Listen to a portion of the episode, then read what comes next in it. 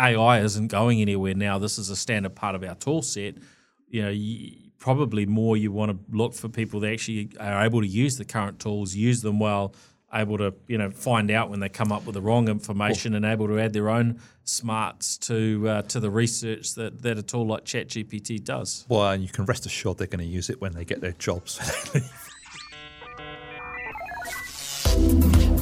the New Zealand Tech Podcast, brought to you by Gorilla Technology, proactive and strategic IT. Hey, folks, greetings and welcome along to the New Zealand Tech Podcast. I'm your host, Paul Spain. It's good to be back. Uh, a big thank you to our show partners, to 1NZ, uh, 2 Degrees, Spark, HP, and Gorilla Technology. And it's good to have Bill Bennett in the studio. Bill, how are you? I'm good, Paul.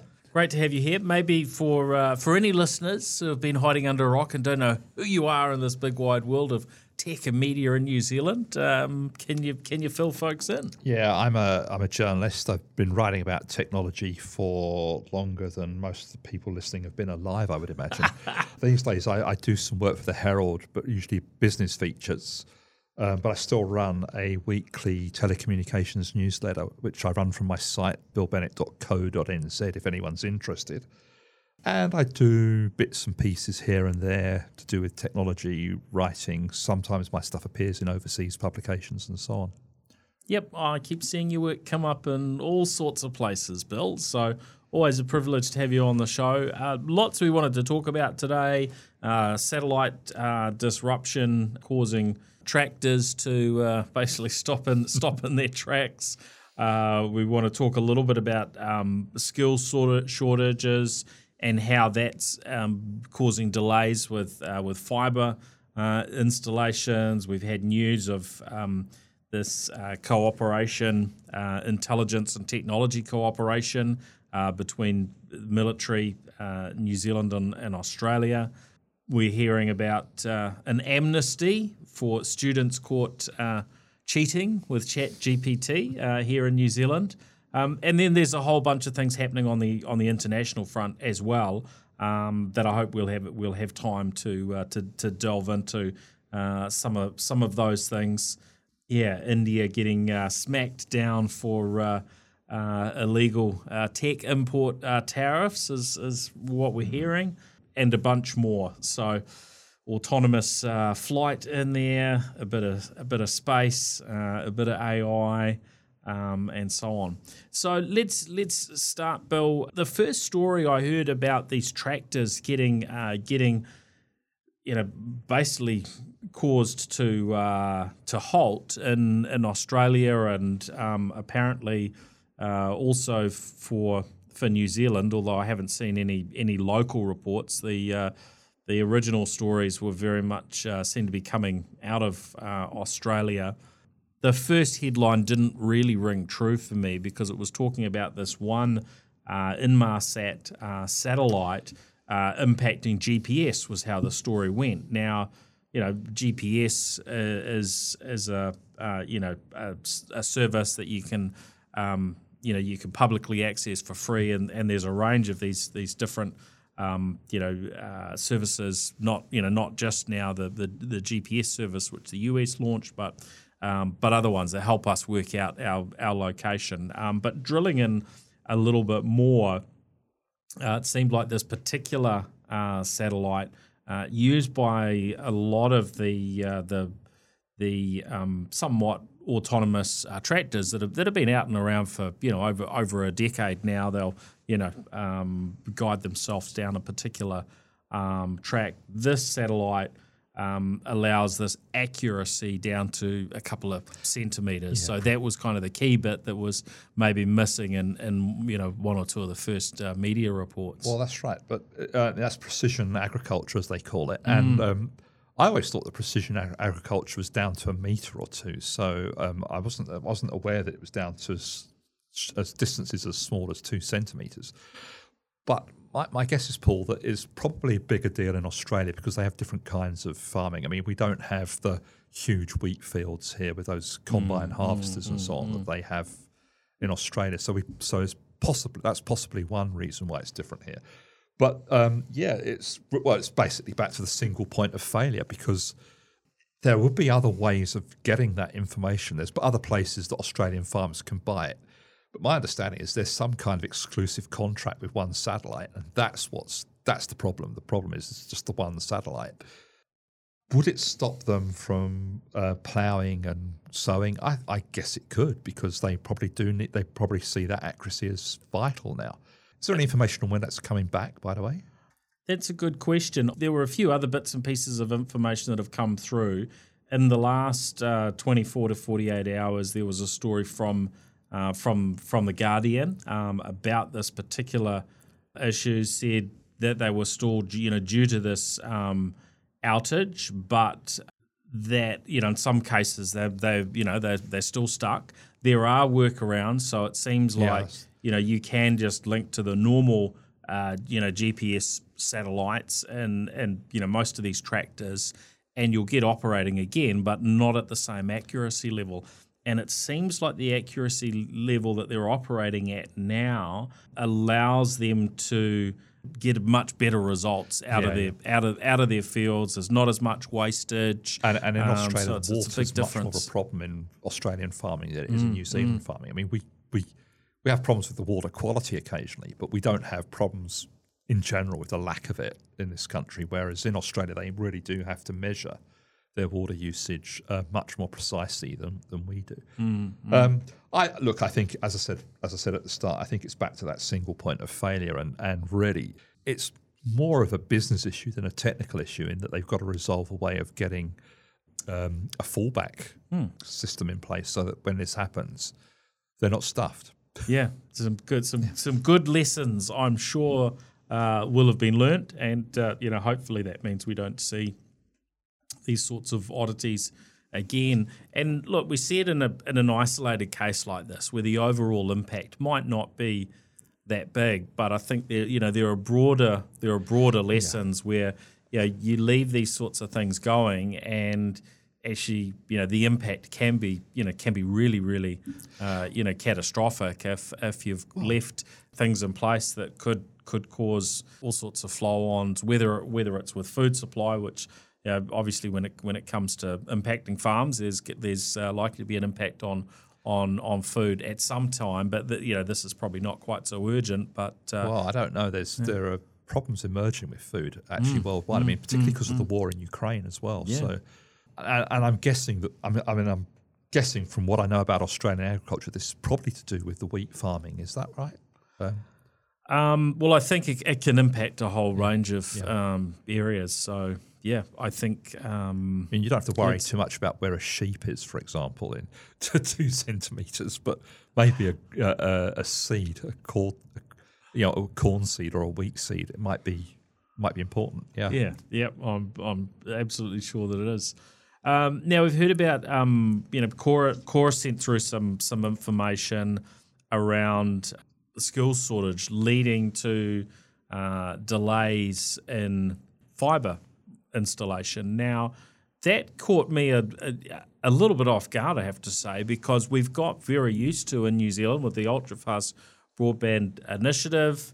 We're now in this position whereby, look, we're, we're used to being able to get a, a new fibre install done, you know, very, very swiftly. And to hear that uh, these these things are, are taking longer, I, th- I think the, the commentary from Chorus was, you know, typically uh, 15 days from order to get a new fibre installation that's getting it from the street into your home, so it becomes much quicker once that work has been done. Um, but in some parts of the country, people can be waiting, you know, two and a half months to yeah. uh, to to get their uh, their fibre install. So you can see how that's going to have an impact on you know business scenarios and and individuals that are uh, moving. And I guess the the fortunate thing is we've got uh, some pretty good 4G and, and 5G uh, connectivity well, around lots of places of the country. Well, we have. I mean, look, there's there's there's, a, there's two or three things involved in this story. The first one is is there is a skill shortage of fibre technicians, and they're in. I mean, our our fibre network build is done for now. I mean, there, there could be more building. Um, there's there's some scope for that. But in general, it's done for now. So, um, so we're not building new networks. It is about just the installation side mm, of things, mm, mm. except for um, in recent months we had those incredible weather events that have done huge damage to, to various networks around the, the country. Yeah. And all the telecommunications companies, that would include Chorus and uh, and the fiber companies, um, as a rule, they'll prioritize restoring existing customers over installing new customers. It's it's just because you know if you've been using fiber and your fiber's out, you don't want to wait ten weeks to get that repaired. So the priority is to get people back online, and that's Yep. what they've been doing around the country. They've been um, going in, particularly in Hawke's Bay and in Northland and, and the Western Bay of Plenty. They've been um, going in, repairing broken fibres uh, uh, and so on, and that's that's got a lot to do with why there's a backlog. The second thing is is that there's actually a shortage of technicians here now. One of the reasons for the shortage is that the the big builders moved on to other places, so. Um, it's a global workforce as a rule for that kind of work, and, and the people can. Some of those people can go and get jobs in other places where they're now building their fiber networks, uh, and some of them have gone. But we're still. I mean, a, a, a while ago, I, late last year, I was talking to um, to JB Rousselot at, um, at, at Chorus, and he was saying that there are about 300 technicians short. Well, now there are about 200 technicians short, so it's it's improved, and the, the, the there's some there's some really interesting reasons why they're short, and one of them is is that um, a lot of the technicians who came over for the initial fiber build um, came from countries um, like India and the Philippines and uh, uh, places around the Pacific and so on, um, and they they got residency. A lot of those people got residency. They brought their families with them when they came. Um, they have residency in New Zealand. And it turns out, like, what happens when you come from one of those places and you didn't have residency and suddenly you do have residency is the first thing you, you think is, well, okay, now I've got residency. I'm free to travel home to visit my homeland and see my family back there and, and, and so on. And a lot of them did that. And we expect a lot of those people will come back to New Zealand at some point. You know, they're, Right. they're not so, so if that happens within a reasonably short period of time for a large group of people, Yeah. you actually create some some some pain. Yeah, some pain. I mean, uh, uh, and, and it's de- that's definitely an element of it. Um, and the other element of it was was that people weren't coming over during the COVID period, you know, when the country was locked down. So, so we, we basically got into a bit of mess with with the number of technicians. Um, and realistically, I mean, the, the government is looking at putting these technicians back on the priority lists for immigration, but I don't think that's happened yet. I think there's some there's some kind of um, something's been slowing that. I'm not sure what what that is, but my guess is my guess is that this will this problem will go away over time, but um, we've probably got you know another six months or so of some pain to go.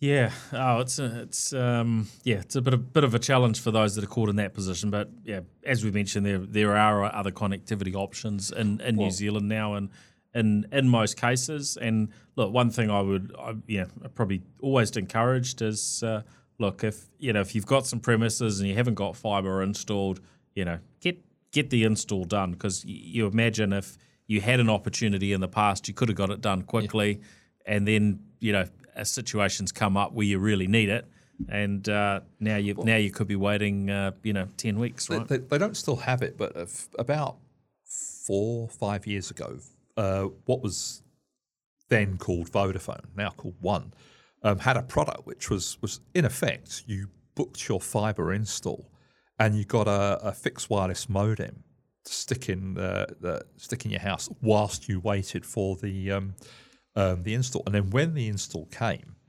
that would act as uh, as a backstop for your fiber. I mean, not that fiber goes out, you know, very often. pretty Actually, pretty really. I had it actually fail at fail at home, and there was a some sort of fiber break under the, under the house, and uh, they yeah they had to uh, they had to run a a, a, new um, you know piece into the into the house, which was uh, well- pretty unusual. well, it's funny because last night actually was probably the first time that I can remember that our fiber actually stopped uh, while we were streaming um, TV, and it's really annoying because when it's you know because you know what it's even if it stops just for a, a minute or or and, it, and I think it stopped for less than a minute. I think it might just may just have been a blip. the um, the optical network terminator, you know that device, it has to reboot, and that's a two minute reboot. Yeah, okay. And then when that happens, the router has to reboot. Yep. So it's actually so you're actually out for like you know five minutes or something when that when that happens. Um, but it was it was interesting because it because I, I you know I got up from the sofa and had a look around. And I could just see these things were rebooting. So um, yeah, it, it, it it's annoying when it happens, but it's so rare. I mean, we've had fiber what for five years. I think that's the first time it's happened. So Yeah, it's it's super reliable, isn't it? yeah, Now, we very sc- scant information's come through on this one, but we've heard an an announcement that the military, Australia and, and New Zealand, are expanding their uh, cooperation in terms of um, intelligence sharing. Um, this is a story that um, I'm, I'm not sure if it if it's actually had any coverage locally, but picked up by um, by the ABC in Australia. Very very light on the detail, um, but I guess from my perspective and a New Zealand perspective, Australia tends to have much bigger budgets, more money to, to spend, and from a defence perspective, they're probably a lot more geared up than us. So you, you would hope that uh, whatever they're doing on the partnership front, you know, is, is probably quite helpful for, for New Zealand. well there- that's true. But there's there's areas where they're strong, um, and we're not so strong, and there's areas where we are strong as well with um, with our um, military. Actually, I, I was thinking when I saw this, you know. Um, I think it was in Catch 22 that the term uh, military intelligence was said to be an oxymoron. um, but but but it's a yeah, but it's, It's a but it's a very real thing, and and there are areas where we there are areas. I mean, we probably have a much better grasp of what's going on in the Pacific than the Australians would, for example, um, and our our relations with uh, Pacific nations would be in general better in in, in, in those terms. So so it's it's not a one way traffic. Um, and what's and what this is this is kind of linked to what's been going on with Five Eyes and and the fact that the um, the Western um, democracies are kind of integrating their espionage and intelligence to a much greater degree than perhaps in the past, and it's become a little bit more urgent in recent times. I mean. Uh, I, I, I don't really want to name names specifically, but if, say, for example, things were to go off in Taiwan, then this is going to be quite life or death, or could be life or death for everyone involved. So there's definitely a feeling that um, the world's becoming a little bit more hostile for us in Australia and New Zealand than it would, would have been in the past, and just a little bit more risky. Yeah, and yeah, certainly more polarizing, um, you know, situations on that, on that geopolitical front, and and then there's a you know there's a whole sort of deep discussion we could go into on privacy and where our data is going and who do we trust and and so on. This particular announcement didn't didn't have a whole lot of details, so. I, you know, I think um, we we will leave we'll leave it at that.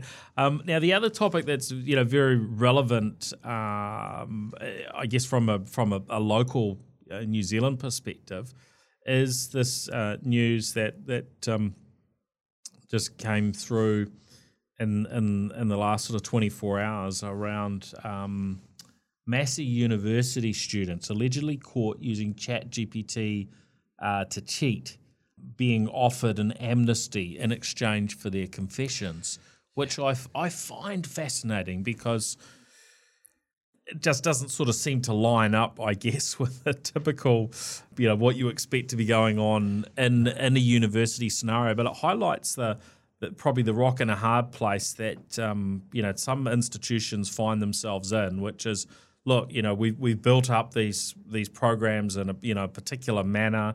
You know, we we need people to submit uh, their their assignments, uh, and we don't, you know, that they haven't necessarily geared up because these things take time to accommodate for the role of Chat GPT. Well- and we know that it's very, very unlikely. Um, in fact, I would I would say it's a it's it's completely unlikely that Massey University can can be hundred percent sure over which students have used Chat GPT um, versus versus others. May, may, may- Maybe not quite so much because if you were if you were really smart with the tools, I guess you could analyze somebody's existing content versus the the you know Well- you get really smart with your tools. You probably can can be quite black and white, but I I wouldn't imagine they're going to put in that level of.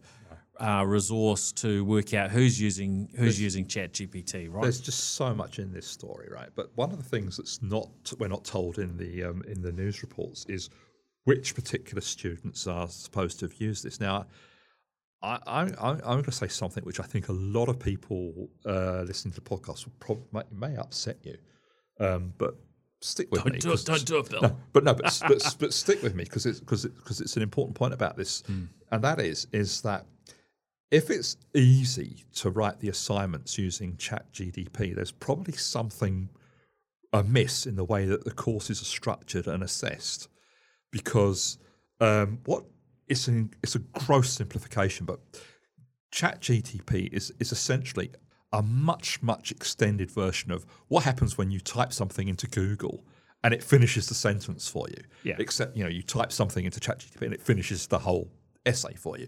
And it's it's really just picking the most obvious things to do next.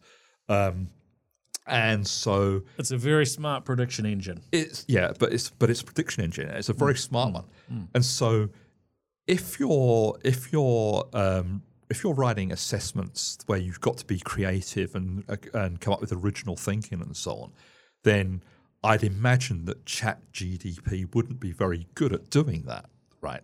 But if it's something where you have to, um, you know, where there's a lot of uh, a, a huge amount of material already out there that's been fed into the um, into the machine learning models that these that the software uses, then you know what that's available for you to read. That's available for the students to read and assimilate and spew back out again in their own words anyway. So, so in a sense, I'm saying that there's something that if you're um, if, if if if you as an academic institution are struggling with that, then there's something in what you're doing and what you're expecting from your students that might need to be rethinking as well as anything to do with cheating. I'm not saying that the cheating problem is not a problem, but at the same time, I mean, I'm sure that when um, word processors were first you know, used, that people might have thought that was cheating t- to use a word processor. Um, I mean, obviously it's not, but you know what I'm saying? It's Yeah, yep. Spell spell check. You Yeah. know, we Uh, got, got more checkers. accuracy and, and, and so on. And, and Yeah, I mean, yeah, I mean, yeah. it's using Grammarly cheating because because in a sense you're doing the same thing just on a different scale and a, and a- different place. So I'm not saying I'm not saying this isn't an issue. It is an issue, but I'm saying that it's and, it, and it's quite right that the the uh, Massey wants to look at um, at you know how it polices this, but it also should be this should be a moment for there to be some introspection about what it is with their courses which makes this a problem in the first place. And you know something, what what used to happen in some universities is the students would have to sit in front of a panel and speak, you know, answer questions uh, or, or or speak or, uh, and so on. And maybe we need to go back to doing more of that to assess people rather than um, these assessments. Which you know, if a if if a AI robot can write a um, a passing assessment, then you know, like I say, we need to we need to reevaluate how we do assessments.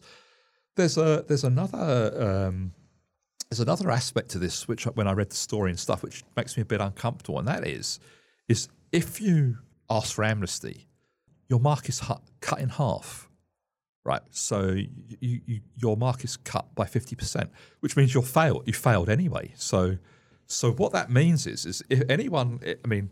I'm assuming here that some of the students who are going to be involved in this will probably be studying mathematics, and and in there somewhere there will They be did mention marketing uh, students in the in yeah, the, well, in they, the story well, okay, but saw. they could be they could be students that got some mathematical expertise, Mm, some um, game theory, perhaps some knowledge of statistics. Well, let me tell you, right? If you've got knowledge of statistics, you're better off taking your chances and not losing half your score. And and that's another sort of bit of muddled thinking from the Mm, university mm, mm, mm. about the way they're handling this.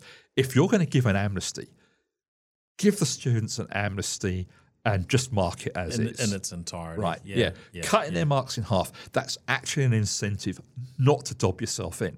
Hmm. And that's a s and that's a silly move. Yeah.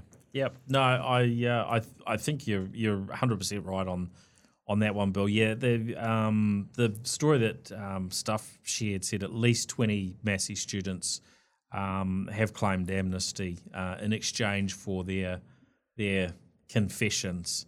It's I mean it's a bit of a shocker, you know, to me, but I you know I guess there's there's always a, a framework under which these things operate. But you know, ChatGPT is now a is now a standard part of the tool set of what It's- of what people will use uh, to to research. Uh, look, if you're relying on it too much, then you're going to fail anyway because it's going to come up with wrong information, false information. Certainly, it's not very good at doing uh, maths. It's not very good at all sorts of things. And uh, you know, we've all probably heard about the hallucinations that that ChatGPT and uh, and and other AI systems have. So.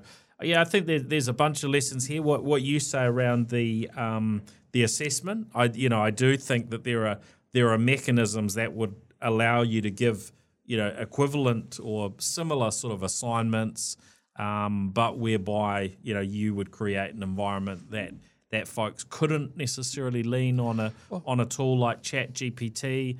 Uh, but all of these things are going to take some time to, to figure out and to put in place and in an appropriate um, manner. Of course, there's a whole industry where you can buy essays online anyway. Mm, So And again, that's why if you can put people in maybe a, a sort of an offline Yeah. type, you know, context that they actually have, you know, exam rooms with, you know, computers configured in such a way uh, that yeah, people have to go over what's in their head and not uh, not the other stuff. If that's if that's really what you're looking for, the question is, is that the right way to do it? Because AI isn't going anywhere now. This is a standard part of our tool set.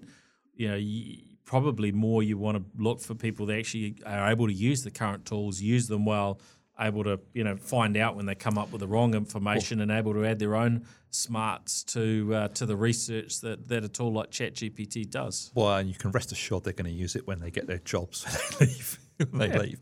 But you know, um, you you asked me earlier if I've been playing around with ChatGPT, and I haven't. I've been playing around with the Mid Journey and the, the the graphics. But the reason I haven't played around with it is because it's just too dangerous. I don't want to go there, you know, uh, because it, it's tempting to, Yes, yeah. uh, and I just don't want to. I just don't want to be Yeah. get get into that position. So other than just other than looking at it as a journalist, looking at something, Yeah. uh, point of view, I'm not going to go any further because it's just too risky. Yeah, yeah. No, I I hear you, Bill. Quite a quite a rabbit hole. Um, now India getting um, getting a bit of a, a, a smackdown for um, illegal tech import um, tariffs. Or you know, this is what we're hearing is that the World um, Trade Organization has has delivered a um, you know a pretty harsh verdict on India's tech import um, tariffs, ruling that they're out of order and that they must end. And this is interesting because they've now been in place for quite a number of years, and you know it's basically made it um, you know ne- next to impossible for you know, a, a range of uh, brands to um, you know sell their product in India unless they're manufacturing uh, them in India because of those high import uh, tariffs. So it's uh, it, it's it's created you know all sorts of drama. It has helped India from you know from from their perspective. It's helped them uh, with increasing the, the tech manufacturing that's going on there. And if you compare sort of India and India and China in terms of tech manufacturing, well, you know, night and day difference. There hasn't been that much going on But- in India, but that has over these last few years, you know, really tracked up. So India kind of, you know, even even if they get a little, you know, slap with a with a wet bus ticket or you know, however however it is, um, think it'll be they're, they're, the, they're the they're the they're the winner um, on the well, even if it's you know like yes stop now. Now who knows whether there will be you know what there might be in terms of fines and and and other things and and even whether the, you know how how much power um, the World Trade Organization has on that front. But they've already kind of got the advantage because the, you know so much um, you know new manufacturing has flowed in to India. Probably most famously, um, you know, Apple. Uh, uh, Just recently as well. growing Yeah. growing their manufacturing, which probably five years ago was maybe nothing. I'm not I'm not sure, but it's certainly certainly been uh, Yeah, it's been very, growing. it's very recent, Yeah, and and, and it's and it's precisely because of the geopolitical tensions. But mind Mm. you, you know, India isn't necessarily on the right side of that geopolitical tension fence. Again, it's, it's it's beyond our sort of scope in this podcast to talk about that. But India, Never, Bill. Never. but- we'll take any topic on. India, India, Russia, and China quite often sort of seem to be on the same side um, of that sort of anti-Western rhetoric and so on. So, um, so, but it, but it, it's a good idea to spread your eggs around in different baskets when that could happen because you know, should things go pear shaped with China. Um, Suddenly, all those factories making iPhones and um, iPads and so on won't be ava- won't, you know, won't be available. So um, so spreading that to India makes a lot of sense. India are pushing back though, aren't they? So they Um, Yeah. they they uh, they've said they're you know they're they're intending to appeal the ruling, and these things take a long Yeah. a long time. So we've got well- you know years ahead of us bef- Exactly. before it's And it- actually and- and that's- I uh, mean- settled. I mean, Kim, Kim.com can tell you you know how long things things get Yeah. stretched and, out, right? And and and, and um, in trade disputes, that's exactly how it does work. But here's the other thing, right? India's probably had all the benefit of that tariff policy. Uh, It's, it's well, not perhaps all of it, but most of the benefits that it could have from that policy have probably already been had.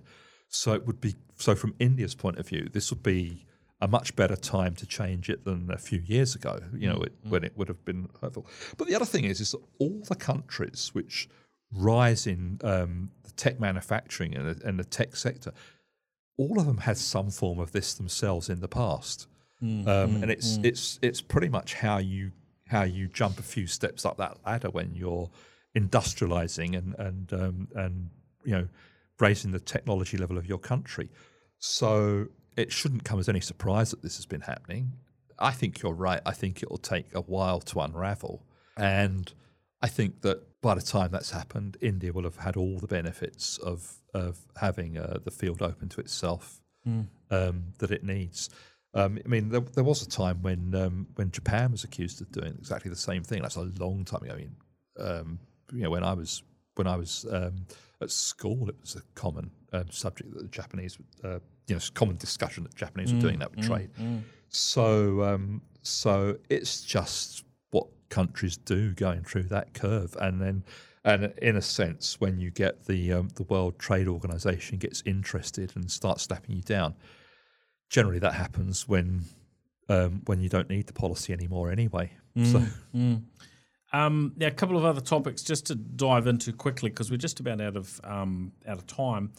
Merlin Labs, who um, have you know part of their their work has been going on uh, here in New Zealand in terms of autonomous uh, aircraft, uh, which is which is is kind you know it's a fascinating space in and in and of itself because of you know autopilot and and so on. This sort of you know technology's been um, you know around in, in more simple uh, forms for a, for a very long time. But I picked up a, um, a headline that was with um, Aviation um, Week, and uh, they highlighted that uh, Merlin are going to be trialing their autonomous uh, flights um, in Alaska um, on uh, on cargo uh, routes. So this this technology, we you know we know it's um, you know it's been uh, developed out of the, the, the US, but also with uh, with work going on here in New Zealand. Um, but this is uh, you know seems to be quite a quite a big move for them to do uh, this sort of trial and to get that that sign off from uh, the Federal Aviation Administration. Uh, in the in the US. So um, yeah, it's interesting and uh, and you know pleasing to see them gaining uh, you know gaining that that sort of approval. It's obviously you know I would say an, an indicator um, of their research and development to, to date. Uh, must be pretty safe to to get. The FAA ac- across the line, um, and they're going to be doing that with Cessna uh, caravan um, doing the, not a big these, these cargo routes. No, It's but not. it's, It's, a. It's not a big airplane, and B. Uh, Alaska's fairly empty, so should something go wrong, good, probably a good good place. Yeah, yeah. good place to but, test. but oh, you know, but you know, given that um, people have been using drones for a long time, and you've got things like cruise missiles and so on, that can be autonomously steer themselves to their destination. I, I'd say that it's probably going to be commonplace in flight before it's commonplace on the roads, because although flight is more difficult and the potential for when things go wrong to go more wrong it's less complicated in the fact that you know Alaska's not exactly chock a block with aeroplanes. It's, it's not like um, our Road at you know eight a.m. when it's just full of traffic. So um, I think that it makes sense to do it this way. Yeah. And then um, there were a couple of Elon Musk related uh, stories that he's uh, working on on his own AI. We don't have too much information on that, but uh, you know he has said he's uh, uh, he's worried that ChatGPT is train is being trained to to lean in particular direction, sort of politically. So I'm I'm not quite sure how that plays out. And then of course the the other um, big thing from a Musk company pers- perspective is the uh, the Starship uh, rocket launch, which you know the the scale of it quite mind blowing. What did they say it was? Something like f- equivalent of a forty story tall uh, Yeah, sky it's- skyscraper, but. Um, a rather large explosion uh, in in the end, so it didn't, didn't didn't work out perfectly. Is that just you know par for the course with these things, or you, you were mentioning before we started that that uh, he he hadn't taken on board uh, apparently uh, a, a bit of advice, and so um, yeah, you know the they, they were getting the yeah. expected re- result here that they were sort of cutting corners. Engineers told them exactly this would happen. Yes, and they uh, and they um, they basically they cut corners, um, and that's and it wasn't necessarily that the explosion was because they cut corners. It was the devastation that the explosion caused Yes. was much greater than it needed to be because Right. they cut corners. Yeah, But the thing is, is that it's kind of I mean, it's kind of a metaphor for everything that um, in tech that that guy touches. You know that until he took over Twitter, it looked like he might be this kind of bit weird, but a genius, right? Now it looks like he's a bit weird, but you know maybe not so genius. You know, you know what I'm saying? It's just his his reputation as having that um, as being infallible with technology is definitely definitely gone. He's he's become a lot lot Yeah. more uh, you know polarizing, um, and yeah, I mean certainly when you know when you look at what we've seen in the last few days with. You know, I lost my little blue tick or whatever on on Yeah, uh, on on LinkedIn, and you're probably in the same uh, boat. But you know, virtually nobody that's lost their tech is like, oh, oh, that's a shocker. I better pay um, whatever you know, the roughly twelve New Zealand dollars to. Uh, um, you know, to get it back, and part of that is probably because of just how polarizing he is. That that there are folks that are just like, well, I don't want to give my money to Musk, so there, there, you know, there's there's that aspect to it. Um, a few other aspects, and we, you know, we were talking a few weeks ago around um, Meta putting something similar in place, but you know, more more highly priced. I think about twenty five New Zealand dollars. Um, you know, to to do that uh, for Instagram or or Facebook, and I, I guess um, it's going to be rather interesting to see how how that particular Yeah. uh, thing plays out. I, I think there is room for a premium subscription to to social media, but what I'm what I'm picking here um, is that it's not quite so clear cut exactly what that's what that premium Well- subscription is going to look like. Will people spend a dollar a month? Yeah, probably a lot of a lot of people would. But regardless of what the the amount is, you've got to make it value value for money. Yeah. And um, for the for the blue tick for most people, that didn't have you know, Well- well, well- it was mostly the blue tick rather than there being any other benefits. And the blue tick doesn't bring a lot of benefits. I, I want to say one thing about that, and then I want to get back to rockets. But but um, um, my my thought about that is that there's actually um, evidence now around the world that people have ha- had enough of digital subscriptions, and a lot of people are starting to rethink and trim their subscriptions. Um, last week, when my team got knocked out of the Champions League, um, I quit my Spark Sports subscription because well, it's finishing anyway. But but but I've been quite conscious of cutting down on digital subscriptions because I realise that there's digital subscriptions that I have which I'm not getting my value value from. And that was before I looked at whether I should be paying anything to Twitter. So you know, I think there's I think there's a whole issue there, um, and I think that we're probably as a as a society we're probably close to peak digital subscription spending for most people. And the current sort of financial climate does, yeah, doesn't help, it right? doesn't help at all. No, and, living. and what are you going to have? Are you going to have a blue tick or are you going to have a meal? You know, it's that. I, I know which I'd choose, Bill. I'll have the meal, thanks. Yeah, yeah exactly. but I just want to I just want to say one thing about rockets. I uh, and, and it's it's really back to the whole Musk thing in another way, right? And that is is that probably 18 months ago, if we've been sitting here and we were talking about Musk's plans to get people to Mars and so on, mm. there would have been a lot of people out there uh, uh, listening to the podcast or in general anyway who'd be really excited about the thought of traveling to Mars. I bet you that today there aren't anything like as many people who are looking forward to traveling to Mars on an Elon Musk rocket, you know? Yeah, look, I mean, I think with, with rockets, we we know that it's pretty risky. There's a lot of um, you know work that has to be done. But you know what we have seen is with the the you know Falcon Nines taking um, you know taking taking people up to the International Space Station. That that side has worked reasonably well. So, um, or yeah, very very well at this at this point in time.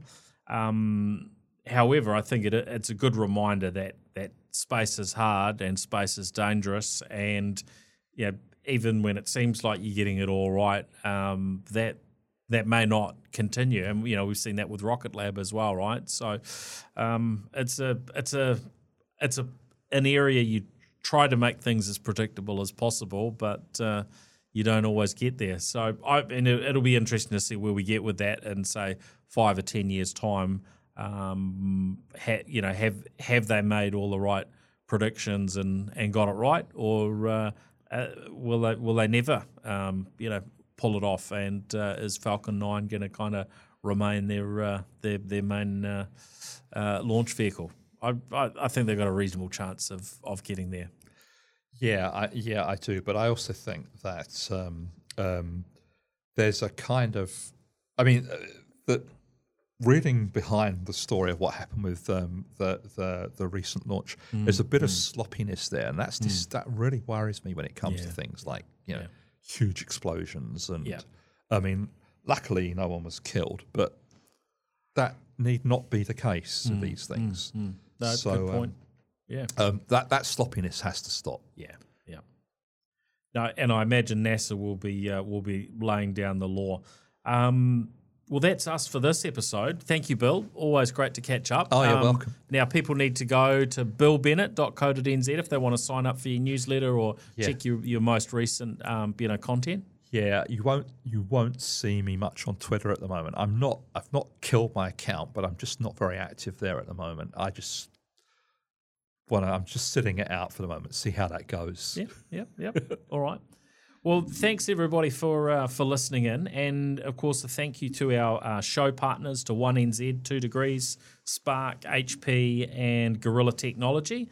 Uh, really appreciate uh, the support, and of course, we will be back again uh, next week. Now, if you've been listening to the audio and you haven't, uh, you're not yet catching our videos, do make sure you have a look.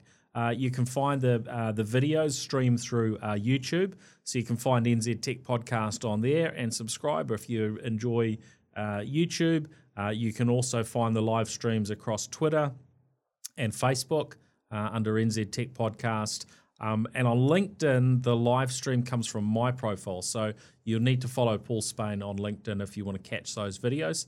Um, I find LinkedIn and um, YouTube are probably the, the best in terms of alerting you if you tick the right boxes and, and so on that uh, that we're streaming. Uh, and of course, if you're watching the video, then uh, make sure you follow us through your audio uh, podcast app, whatever that may be, whether that's uh, Apple Podcasts, um, but also Spotify, Google Podcasts, and, and any other um, you know preferred podcast apps that you might use. Um, Pocket Casts is my personal favourite at the moment. Uh, it has been for quite a while. But, uh, there you go. Thanks, thanks everyone. Thanks again, Bill, Cheers, Paul. and we'll be back again next week. See ya.